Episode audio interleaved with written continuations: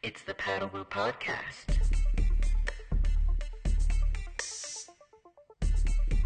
Hello, and thank you for tuning in to the Paddle Woo Podcast. I am your host. My name is Eric, and I am pumped. I'm always pumped. I'm super excited about our guest today. He was one of the first folks that I reached out to to be on the show. Sent him an email, and he never responded. I was all pissed off. Then I found out after chatting with him that he didn't use that email anymore. And so it had nothing to do with not wanting to be on the show. His name is Keahi de Aboitiz. I always said Aboits, but I think it's Aboitis. And uh, he is pretty darn cool. He's an incredible surfer. He's an incredible, incredible kite surfer. You could say the best in the world because he's won the world championship multiple times. Uh, and he's an amazing uh, paddle surfer. Uh, the guy has some of the best videos in the world, hands down. I think I have probably watched more videos of Keahi on a paddleboard than anyone else, uh, at least more times. Um, his Indo 1 and 2 videos, the barrels that he gets on paddleboards, the amount of consequence that he's putting himself into there, coming out of just insane barrels, doing big airs. It's, it's, uh, I don't know. There's not a lot of people that are willing to do that and then pull it off and look as mellow as he does. Dave Boehne says the guy's a style master, compliments him for being so smooth through turns. Uh, and if it's coming from Dave, who is the style master, that's gotta that's gotta say something. So we've got him on the show today. We talk for almost an hour, get into boards, travels, differences in kite surfing, some cool stuff that he's been up to. Moved to Maui, I mean the North Shore. Sorry, not Maui to the to the North Shore. And so uh, it's a good podcast. I really enjoyed it. He's a mellow cat, and uh, it's a good listen. So enjoy that. Before we get started on the show, let's take uh, let's go through some stuff that's happening in the world of paddle woo and blue zone sup. Uh, I've been out of the water for four days. Just took a break after the progression project. I started wearing a GPS watch at the end of the progression project, and according to the Ambit 3, thank you, Suunto, for sending that my way. I appreciate that. It's been fun testing. According to the Ambit 3, it's saying that I was burning about 2,000 calories a day, between 2,000 and 2,300 calories a day. So, uh, yeah, that was fun. It was really cool, but I needed some time to just relax because I've got a couple cool weeks coming up here that I'll fill you guys in on soon. Some awesome stuff happening in the world of uh, Blue Zone down here. Um, so that's pretty neat.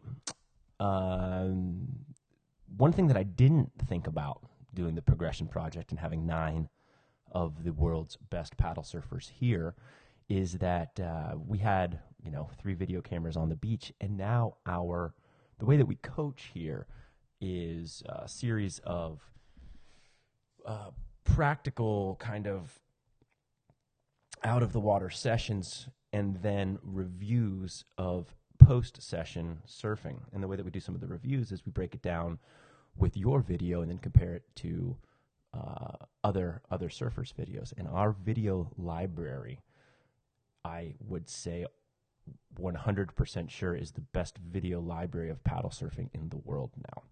We have man, it, Brian and I just broke down the footage since the progression project ended for the last two weeks. And it took us almost two weeks to go through the video. We had three cameras, we had nine surfers. I think we surfed probably almost 20 sessions. And so do the math on that uh, thousands of waves. And we have it all broken down now. Uh, and so we have that in our library to to break down, and we'll over the next few months be putting that all into cohesive coaching. We might actually release a video or two on on some coaching uh, coming up. That's something we've been thinking about doing. Let me know if that's a good idea.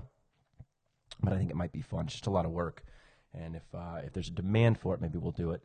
So let me know. All right, guys, email me, Eric, E-R-I-K, at paddlewoo.com with constructive criticism uh, if you want to explore coming down to the Blue Zone and hanging out for a bit, progressing on your sup surfing. Um, or uh, suggestions for the show in regards to guests, I'm always uh, I'm always interested. And let's hop into our interview. Uh, without further ado, Kiahi Deaboitis is on the show this week, and it is a fun one. Enjoy.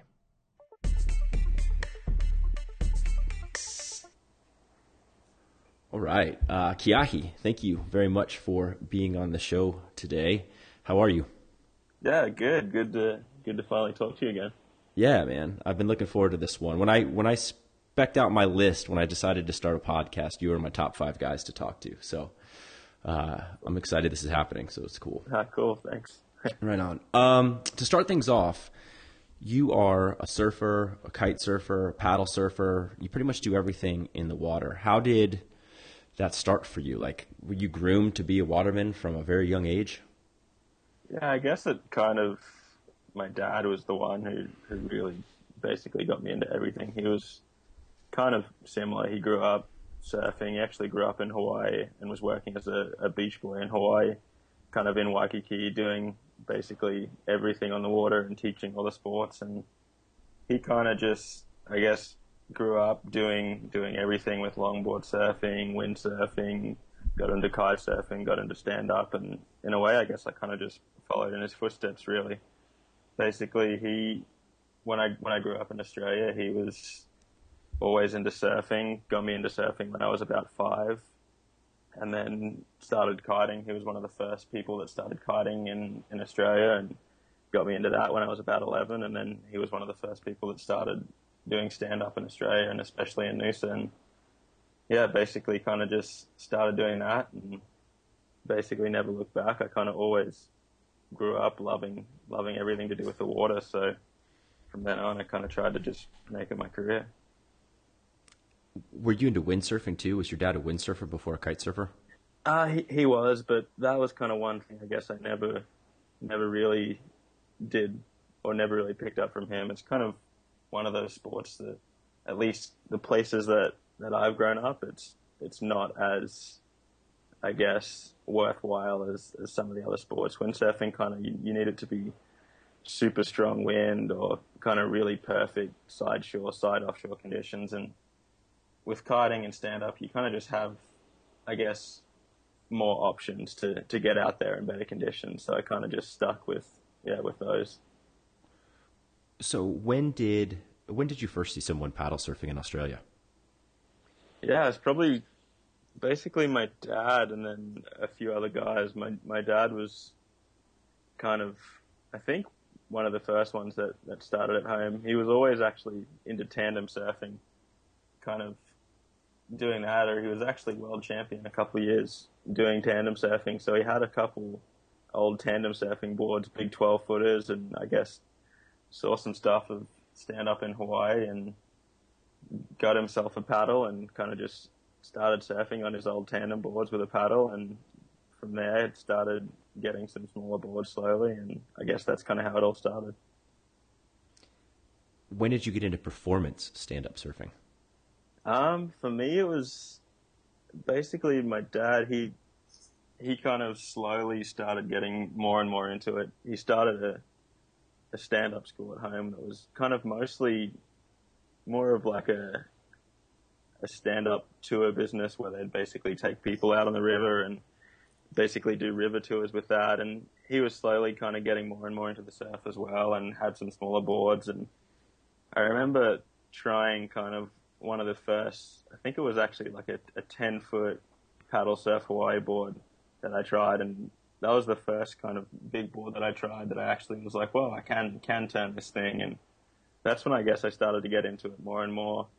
We had a, a local shaper at home, the Laguna Bay longboards, and a guy named Tully that used to shape kind of, well, he was one of the first guys that started shaping stand ups and basically got a few from him. I remember getting a nine or trying a friend's nine six from him. That was when I got on that. It was like, wow, this thing turns insane. And then basically slowly just started going smaller and smaller. I remember he made made a 9.0 for someone that I tried and was couldn't believe how fast it turned. And tried an 8.6, and sure enough, same feeling again, and got an eight footer. And it was kind of one of those things where you just like, oh, I guess we can just keep going smaller. And yeah, I couldn't believe kind of when I finally got onto an, an eight footer how how fast you could actually turn the thing and how well you could actually surf it. Um, it's funny. Dave Boehne just recorded a podcast, and on the show we were talking about videos and folks on tour and all sorts of stuff. And I don't remember if it made the show or not. It's going to come out here in the next week, but he uh, he talks about you a little bit and about when you went to I think it was Location X or something like that, one of the stops on tour, and you Yeah. showed up with a board that was like eight inches bigger than anyone else's board. Right. and then and then talked about how you drop down pretty quickly thereafter, and uh, just the style that you bring into surf. He was very complimentary about that, um, so it's pretty cool. You'll hear that at some point. How did Cool, com- yeah. how did competition start for you? Uh, was that the idea from from the get go, or did you just like decide, hey, I'm I'm pretty decent at this, maybe I should give it a go? Yeah, I mean, I kind of, I guess I, I started doing it a lot at home, and every year we have a competition called the Noosa Festival of Surfing, which is basically a, a really big longboarding comp that happens every year, and it's been going for about 30 years now, and the last five or so years they've had a stand-up division, so basically kind of did that one a couple times. The first time I did it, I made it to the final, and second time I did it, I think I got third and kind of slowly started getting better results. And yeah, it was kind of when I, I guess, started competing in the stand-up side. It was kind of watching all the, all the tour stops as it started and figured I should try and get over and do one. And the first one I decided to do was actually in California. And I remember when I went over to that the first time, I was, I was riding an eight footer and back then that was kind of like, basically one of the, the way smaller boards. Everyone was still on bigger boards, and I think I was kind of one of the first people that I guess was riding a smaller one there, and ended So, up having. so what was Dave talking about? I think it's basically. I, I kind of went through a phase, and the, I think the California event was the the first one that I kind of brought a small board to, and was doing pretty well. I mean, there was a few guys on small boards, guys like Kai, but a lot of guys are on bigger boards, and I think basically the the gap between that and then the Location X event, which was either at the end of that year or the year after, I basically kind of got left behind a little bit. I guess I kind of stayed on an eight footer, and everyone started going to to eight footers and seven sixes and seven twos, and I guess by the time I got to the Location X event, then I was basically yeah on a, on a board a lot bigger than everyone else. What are you riding now?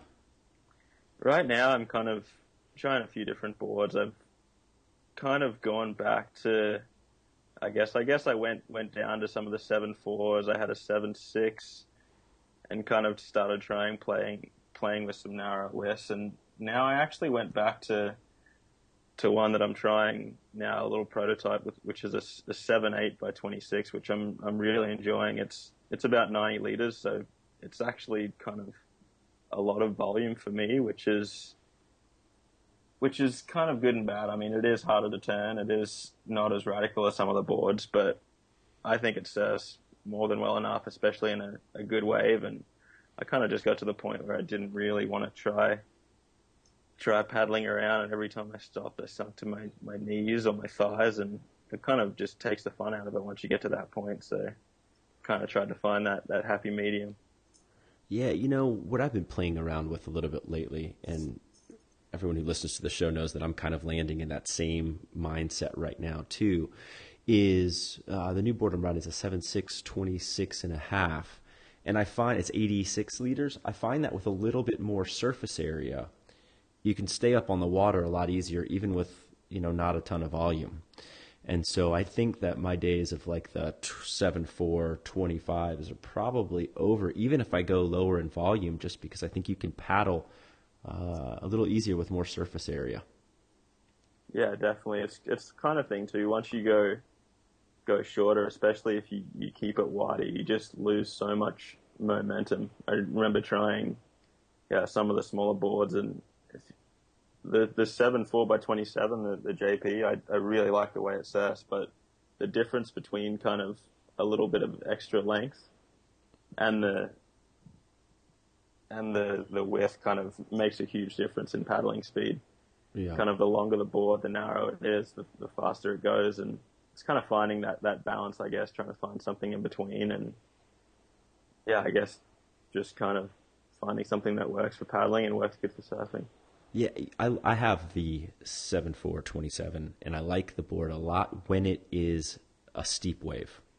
Exactly. Yeah. I find that I have a lot of trouble surfing that board when it's uh, kind of mushy, kind of bogs uh, and rails or whatever. But but but in good barely surf, that board does really well, and that's the board you rode in your Indo videos, right? Yeah, that was kind of yeah, just a one of the the first I guess really small boards I tried. That was kind of the next step down from me from a 8.0, and it was basically the first one I tried. I got Werner to shape me a board and basically loved it, and kind of especially in yeah in powerful waves it. As long as you kind of had the power there, the, the board works yeah works insane. It was super fast and drivey, and because of all the rocker you had, I guess if it was steep, it was it was pretty easy to keep the nose up, so you can hit it super late, come down, and Mm-hmm. for airs, it was a, a great board because it kind of had, I guess, yeah, a, a lot of rocker to, to kind of keep the nose up, and yeah, I used that board for for a couple of years, had some some really good trips on it, used it at home for some really good surf, and then over in Indo, and yeah, it worked insane over there. Your boards have straight fins. Uh, can you kind of walk everyone through what the rationale behind having no cant in your fins is? I'm not sure even I yeah, understand. it's, it's it's it's pretty funny because I didn't actually really pick up on that until until somebody else mentioned it, and I think a lot of people didn't even realize until a few people started picking up on it. But I think it basically it it all came down to is is when Gnigler, the guy that designs the boards, has basically been a, a board shaper for the last 20, 30 years, I think. So that's kind of, I guess the boards came more from from that style of design, and he kind of just brought in, I guess, a different view and a different background than than other shapes shapers did. He kind of just started, I guess, experimenting with things like that, and I think it worked because it's something different rather than kind of having yeah like cant and an angle in the fins. He kind of basically kept the fin straight, and I think that's why a lot of the boards had some rockers to kind of compensate for that. And in the end, I think it what it makes for is a, a really fast board and kind of a different feeling board than you used to. And yeah, I've always really liked the boards that he brings out. Okay, so in those videos you've you've dropped, and I think that your videos are uh, have been very influential in the sport. If you look at just the views, I mean, you are arguably the most popular surfer in the sport based on video views, right? Um, Yeah. If you uh, look at those videos, which has your been, been your favorite, your personal favorite? Um, I gotta say the the Indo trip was was pretty fun. I mean, just kind of that trip in general, I think was kind of one of the best ones I went on. It's it's basically a place that I've been going for a few years. Kind of go there to kite every year, and basically, yeah, it, when I went uh, a couple of years ago, I looked like a, a swell in the forecast. Figured I'd throw a stand up in and basically ended up scoring a week straight of six to eight feet and perfect waves, kind of surfing and stand up all morning and, and kiting all afternoon. And I think I basically did like seven days straight of eight hours a day on the water. And I don't know how I made it through that week, but yeah, it was one of the, the best weeks of staffing that I've had in a while. And it's always good when you score a trip like that. Yeah, you, the barrels in that video are insane. Both both those videos, one in part one and part two. How how bad did you pay the price for some of those? Yeah, I mean, I definitely had some good beatings, but there was there was nothing too bad. I know there's one in there where I kind of got held up in the wind and basically free fell and exploded, and I think I ended up ripping out a, a fin box and losing my paddle and breaking my leash. But other than that, it was kind of not too bad. No injuries and just kind of some water to drain out of my nose a bit later, I guess. But other than that, all good. If you miss your board, you're doing all right, and if you don't hit the reef, it's a bonus, right? Yeah, exactly. Uh, was that Lakey Peak? Ah, yeah, it's pretty pretty fun spot, sure. Yeah. Um, now you've traveled all over Indo, Fiji. How was the Fiji trip?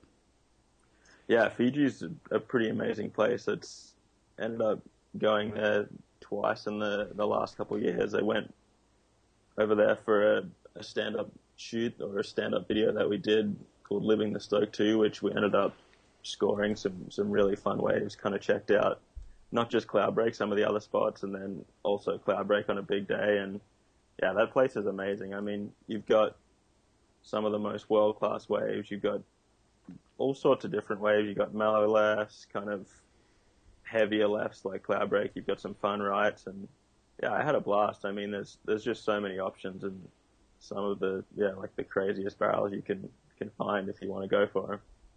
I spent a couple weeks at Cloudbreak a few years ago before I before I was into stand up surfing, and that's a tricky wave. I mean, it's it's not easy to to really get barreled once it gets big out there. How was it on the stand up? I I assume it was chaos.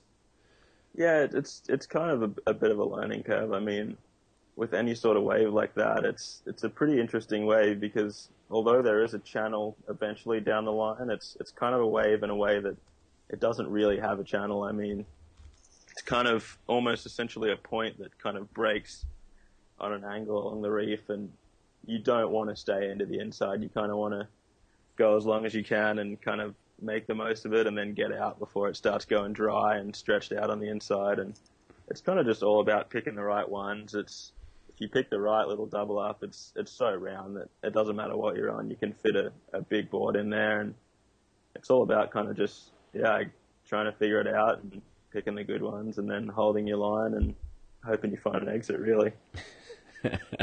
so we showed up. It was my birthday a few years ago when when we got there, and I promised myself because it was like two days of travel that I wasn't going to surf the first day.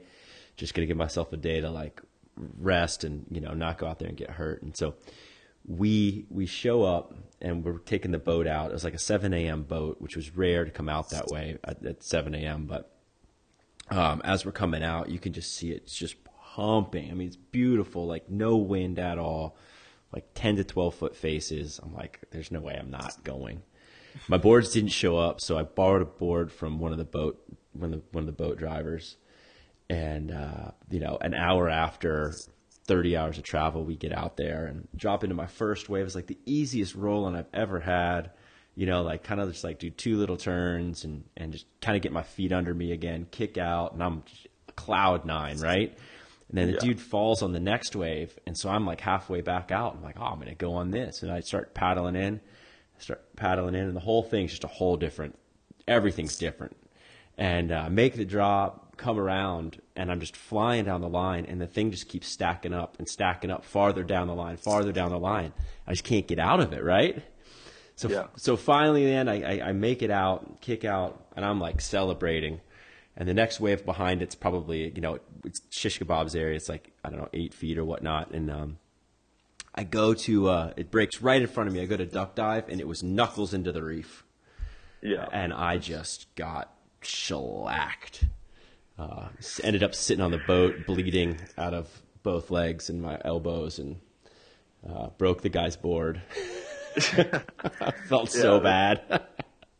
definitely not a fun situation. I can say I've been in a pretty similar one there. It's it's so easy to kind of get get suckered into those ones, and I mean, like you ask a lot of people, and it's it's kind of like the good ones there, to be honest, are the ones that you think are going to close out. They kind of just have that super stretched out wall, and I remember this year actually taking one on a shortboard and basically kind of like a, a semi crowded day, and it was one of those ones, and just kind of like no one else going, looking around, and it's like, fuck, I, I better go, I guess. No one else wants it. And I just remember kind of taking off and setting my line and just started pumping. And all I could see is just the perfect stretched out line. And there's there's nothing you can do except just kind of stand there and hope for the best. And I remember traveling for a long time until finally it kind of just caught up and the foam ball basically picked me up. And somehow I got super lucky. I only sort of touched the reef a little bit and it's one of those things you kind of pop up from that, and if you're lucky, there's nothing behind it, but it's pretty easy to get stuck with yeah with a six footer on your head. And luckily, I kind of snuck back out and made sure I didn't go for, another one of those for a while anyway. did you? Where else did you surf? For you? Did you surf restaurants, uh, Wilkes? Never actually surf restaurants, but I yeah, scored some some pretty fun days at Wilkes, and then uh, a couple of days kind of down on the Coral Coast. The the last time I went a, a couple of years ago, and there's kind of some some fun waves down there, which with a little less people, and it's a little more wind affected and weather affected, but there's some pretty fun waves if you look, and it's kind of nice just to to go and explore, I guess, and see what else it has to offer. All right, so let me ask you something technical here, basically because I want to learn your philosophy on it. When you're in a barrel like that and you know there's no hope, what is your eject strategy when you know you're not making it? Yeah, it, it kind of depends, I guess. If you really know you're not going to make it, I guess usually I, I'm kind of a dive guy where I'll try and dive off the front of my board, and if you're lucky enough, you can kind of penetrate out the back and sometimes you kind of just have to stand there. I've got a, a pretty good sequence of, of me this year where I, it was a, a really solid day, kind of a, a rising swell, like long period swell at, at perfect Cloudbreak. And I just remember seeing a, a few really crazy ones and figured oh, I'll just, I'll try to go for a bomb and ended up locking into a, a solid eight footer. And right as I kind of went to knife the drop, I kind of like bogged my shoulder a little bit in the wall and to be honest, it kind of from that moment I knew I was basically too deep, and it was one of the the first like really big barrels that I guess all I could do was kind of just stand there and enjoy the view for a moment before I basically got lit up. And I remember just kind of like standing there and one of the roundest barrels I've ever been in, and kind of nothing I could do until the foam ball hit me and kind of just pin drop, got blown up, and I think as long as you kind of get that view at least, then it's it's usually all worth it. And I don't know. I guess it's all about trying to get away from your board as much as possible, and if you're lucky, you can kind of avoid too much damage. Yeah, that's I've uh, backside. I have bad luck hitting my board. Front, front side, I'm usually all right. Once I stopped, I, I used to try to jump off the front front side and ended up hitting my board, hitting my legs a number of times pretty hard. Okay. So yeah, I, I guess it's a yeah, it's a fine line. I think I usually go for the the dive off the front, but I think what it comes down to a lot of the time too is when I pull in, I'm I'm standing pretty far forward on my board, so I guess there's a little less board to clear, Yep. which helps. Can you explain that? Because that's something that I've never really been into riding bigger boards until stand ups, and so I'm not very familiar with with being on the nose when you're pulling in. But I watch you do it. I watch Colin do it. A lot of guys prefer to be on the nose when they're pulling in. Yeah, I guess for me, I, I grew up in Noosa. We we surf longboards a lot. It's kind of a perfect perfect setup, and I kind of had a bit of experience, I guess, pulling in on bigger boards, and I guess I never really made a conscious efforts effort to do it. It kind of just started happening, and I guess the fact that you say Colin does it, it's it's also a similar.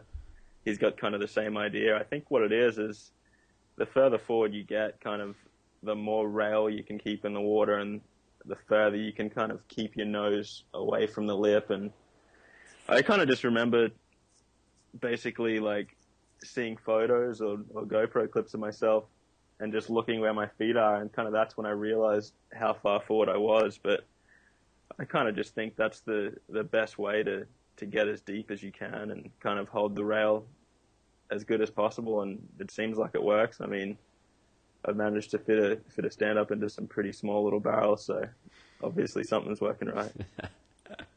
What, what's your thought on it backside? Backside, you got that paddle in the way, no matter what you try to do. Yeah, I don't know. I kind of just it's it's funny. I actually almost feel more comfortable pulling in on on bigger boards rather than small boards. Even even bigger short boards. I remember trying to surf like a little five eleven backside and going back to like a six four and then a stand up. I kind of like having, I guess, all that extra rail to get more forward on the board and.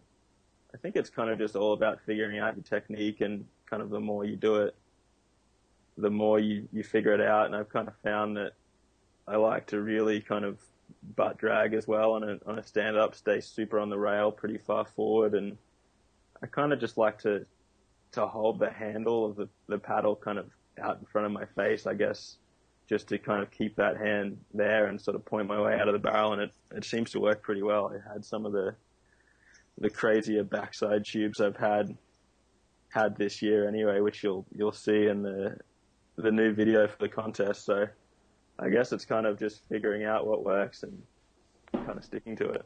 Uh, I can't wait to see that video. I cannot wait. Um, all right, let's. Uh, you just moved to Hawaii. I don't know if you just moved to Hawaii, but you live in Hawaii now. Um, what what facilitated that move? How do you like it there?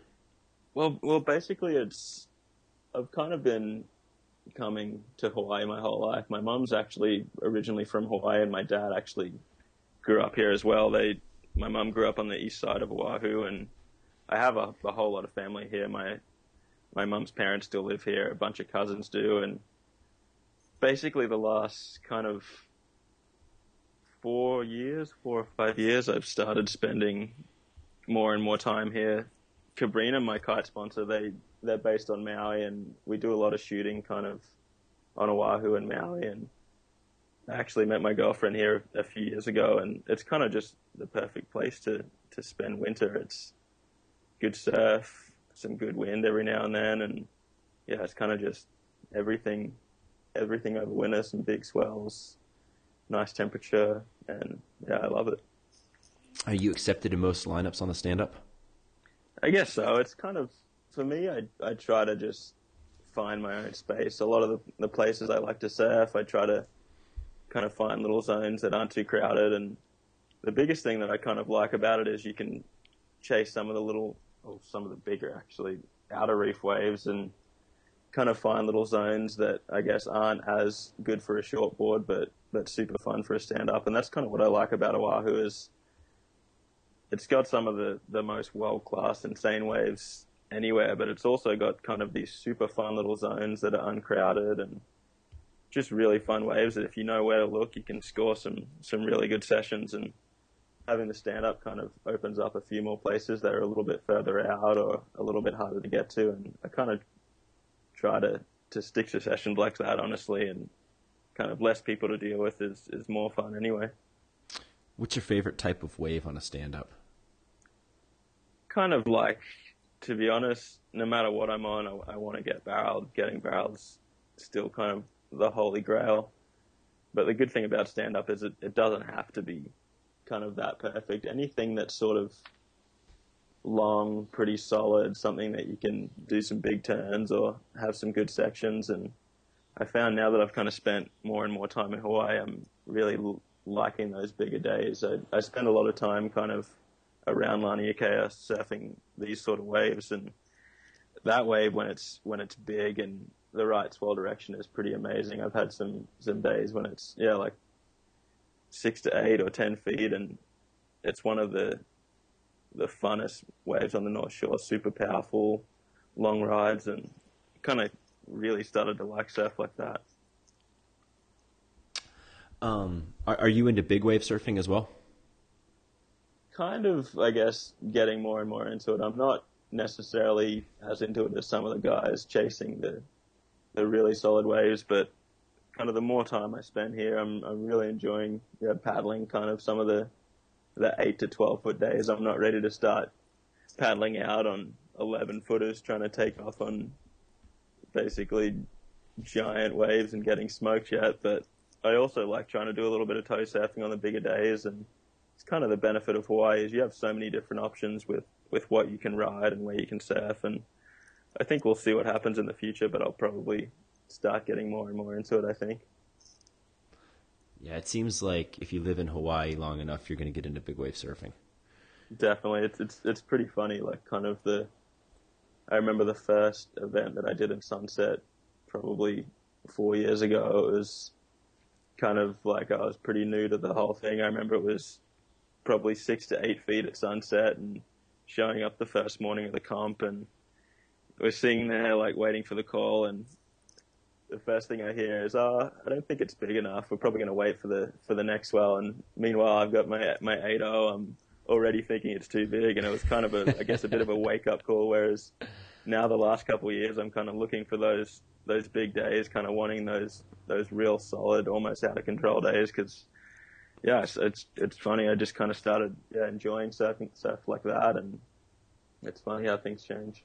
Well, I, lo- I watched the last sunset event. I think it was the last one. I but I remember seeing you on some some bigger surf and smashing the lip, surfing really critical um, on some bigger surf. There, it was good. Yeah, I kind of just, I guess it's yeah. The more experience you have, the more you start kind of looking for those waves. There's there's a lot of really good surf that starts to show up on some of the outer east when it gets that big. So that's kind of what I've been, I guess, focusing a lot over the winters, and I think it's I've really improved a lot when it comes to that. Do you prefer to be on a stand up in bigger surf or or paddling in prone? Yeah, I kind of got to say that's one of the, the main benefits of is having a, a stand up in some of that bigger surf. It, it works really well. I mean, you can kind of chase down peaks super easy. You can position yourself well, and then basically riding a bigger board and having having the paddle to help you turn is is super beneficial. I mean, once it kind of gets to that eight to ten foot range, if you're riding a small board, it's it's pretty hard to catch waves. So once you're on a stand up and kind of everyone's on similar size board surfing, you, it's amazing how how well you can actually turn a big stand up. I've got some some really good boards off JP for when it gets bigger, and they made me some some really good guns that yeah, I was amazed. I mean, even when it's eight to ten feet, you can still go straight up and hit the lip, and yeah, it kind of it's pretty nice to have that that paddle for extra balance or stability. And I think with with stand up and bigger waves, you can definitely open up pretty pretty solid. How does your board set up? What are those boards uh, for the bigger surf? How do they compare to your normal stand ups? Basically, kind of just a little bit longer. The one I've got right now is is a proto that they made me made me last year, and basically eight five by twenty six. It's got a nice rounded pin, and for those sort of waves, it it works really well. Like it's got a thruster set up, and it's pretty amazing. No matter how big it is, it it holds really well. You can drive super hard off the bottom, and yeah, I mean it's just kind of one of those boards that no matter how big it gets, it seems like it, it still works really well. And I got to give it to to guys like Werner. He shapes a, a really good board. I'm always really impressed when basically every, every board I get is pretty much working well, and eventually they all seem to, to end up in production because they they work so well. Do you change your fin setups for bigger surf? A little bit, I guess. I've kind of always been mostly a thruster guy. I kind of like that feeling a little bit better. It's, I guess, a little bit more control, and I think with the straight straight fins, I'm I'm getting enough speed, and I guess when it gets bigger, I'm kind of just depending on the size, running slightly bigger fins. If my board feels a little bit slidier, I'll I'll put in a a few bigger fins or just a bigger back fin, and it kind of just yeah, really depends on the conditions and and how it feels, but overall, I think I run pretty similar fins kind of most of the time. What do you use in your in your normal short board, your seven eight twenty six that you're riding now? What's your fin setup? Uh, at the moment, I'm pretty much I'm basically using kind of medium fins, basically kind of fives or sometimes sevens, but kind of mostly yeah mostly fives and that usually seems to to work pretty well for me. I kind of like that balance between kind of just enough hold on the bottom where it's if you push too hard it might slide out, but it's nice to kind of have that option to, to release off the top. So it's kind of finding that line, and I think kind of smaller waves I'm I'm using basically yeah fives, and when it's bigger, sometimes using sevens or a slightly bigger back fin just to kind of compensate. Is your prototype board? Does it have a, a fin box in the back, or are you using the FCS setup there? I think uh, I kind of got a bit of both. Just trying trying out what works and either way it kind of seems to do the job. I think one might have a have a box and the other one might have the FCS plugs and as long as you kind of I guess find something that's comparable in size it, it works pretty well. Gotcha. Gotcha. All right. So it was a bummer that you didn't get to do some of the events this year because you got hurt. Um, you doing all right now? You, you bounced back 100%? yeah, so this year I was I was kind of all there, but last year was a, a, a pretty hard one for me. Basically, the first two events I, I did really well. We ended up having yeah a pretty good event at, at Sunset. I ended up getting fourth, and from there I went over to Brazil and had my best event yet. I ended up getting second, and then backing it up with a, a ninth in the wave pool. And for me, that was kind of the best start to the year I've had in a while. I was looking pretty good, and unfortunately, right after that, I was at home surfing down at Snapper and ended up taking a pretty bad wipeout. I landed on the sand on my ankle and ended up snapping the tibia and fibula in my my ankle, and it put me out for basically two months in a moon boot and another couple months slowly getting back into it and kind of that I guess ended my year which which sucked a little bit. I mean I still ended up having a, a decent result in the end. I only ended up missing France and um, California, which wasn't great, but I think I still kind of ended up in, in seventh place, which for me was a, a good year. But it's one of those things that, it, yeah, it's it's it's never fun to have injuries like that. All that downtime is it's pretty hard to get through. Kind of going from surfing every day to stuck on crutches, not being able to do much, and I'm stoked to be now basically back where I was. I mean, I want to say my ankle's at 90, 95%. It's, it's not stopping me from doing anything now. And it's definitely makes you think about things now. I, I used to like to, to pull into a lot of closeouts and I still like to do stuff like that, but you definitely start thinking about the consequences a little bit more, which is probably a good thing. yeah, I, that happened to me. I, I pulled into a, a, bunch of barrels after that Cloudbreak trip. I just came home, was pulling into barrels, and then got hurt twice in a row. And I, I don't pull into as many closeout barrels anymore. How did you keep yourself busy during that uh, during the off time?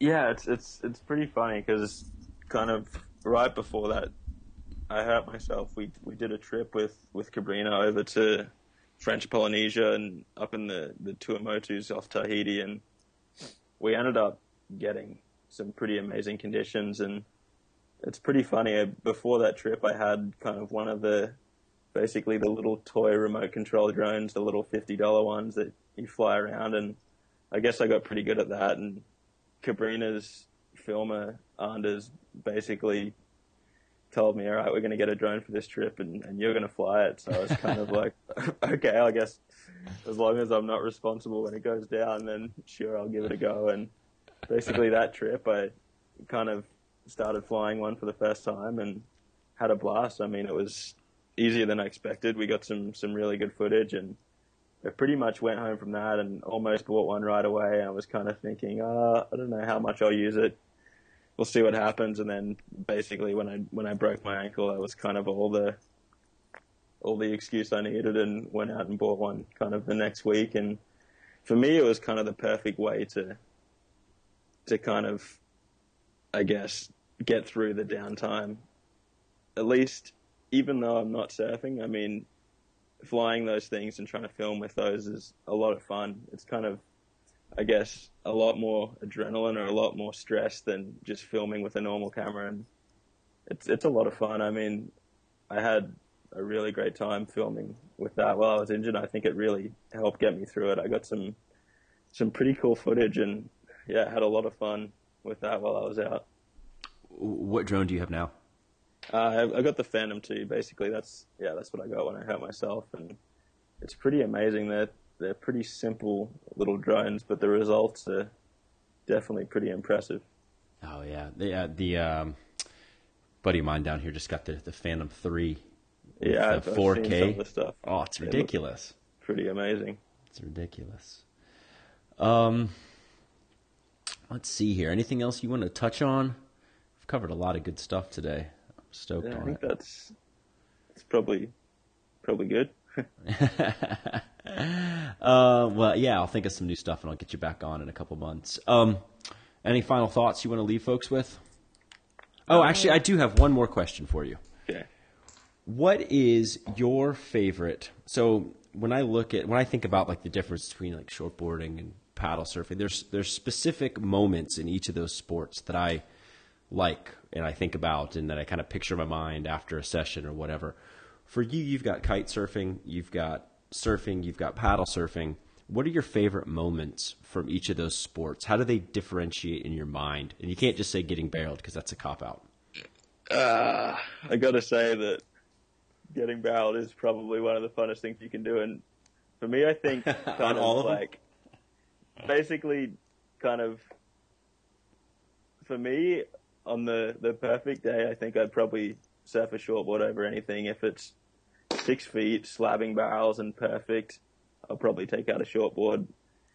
But I guess the the thing with shortboarding is it's it's so hard to to have everything line up to to be perfect, and having kiting and surfing just or kiting and stand up, sorry, allows for so many more fun days. I mean, I think, like I said, probably my favorite thing to do on the, the perfect day is shortboarding, but overall, I probably have more fun stand up and kiting kind of in general, just because it kind of makes the the more mediocre or kind of average conditions way more fun than you'd have on anything else. With with kiting, especially if it's onshore and blown out, you can go and turn out it or just basically change it a really bad session into one of the most fun sessions ever. And with stand up, you can turn kind of smaller, less powerful waves into a lot of fun. So that's kind of what I like, I guess, is just mixing it up, especially and having having kind of all those options to essentially kind of make the most out of, of any condition. Do you feel like they all make you better at the other sports?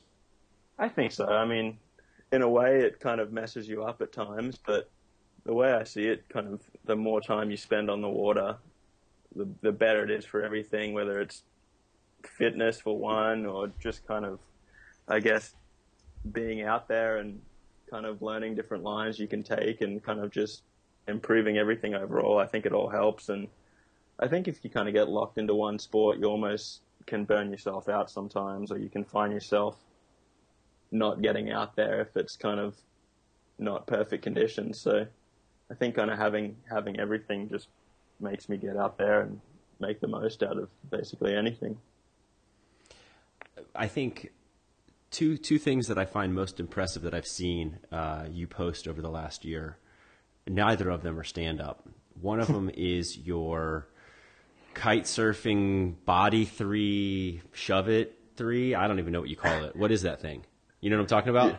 Yeah, it's it's it's pretty funny how how far that kind of side of the sport has has come. I remember there's a guy Ian Alldredge that basically probably four years ago was one of the first people that started doing what we call a strapless front roll. I mean, uh, people have been doing some pretty amazing stuff with straps when they're locked into their board, but he was kind of one of the first guys that, yeah, went out and basically did a full rotation front roll with without straps, and I think it kind of freaked a lot of people out. Everyone thought he was using glue or Velcro, and it's pretty funny that kind of how far it came over the last last few years. And nowadays, what what guys are doing is is insane. There's a few guys that can can do the same trick, and it's pretty amazing just what you can do by basically using the wind to to stick your board to your feet.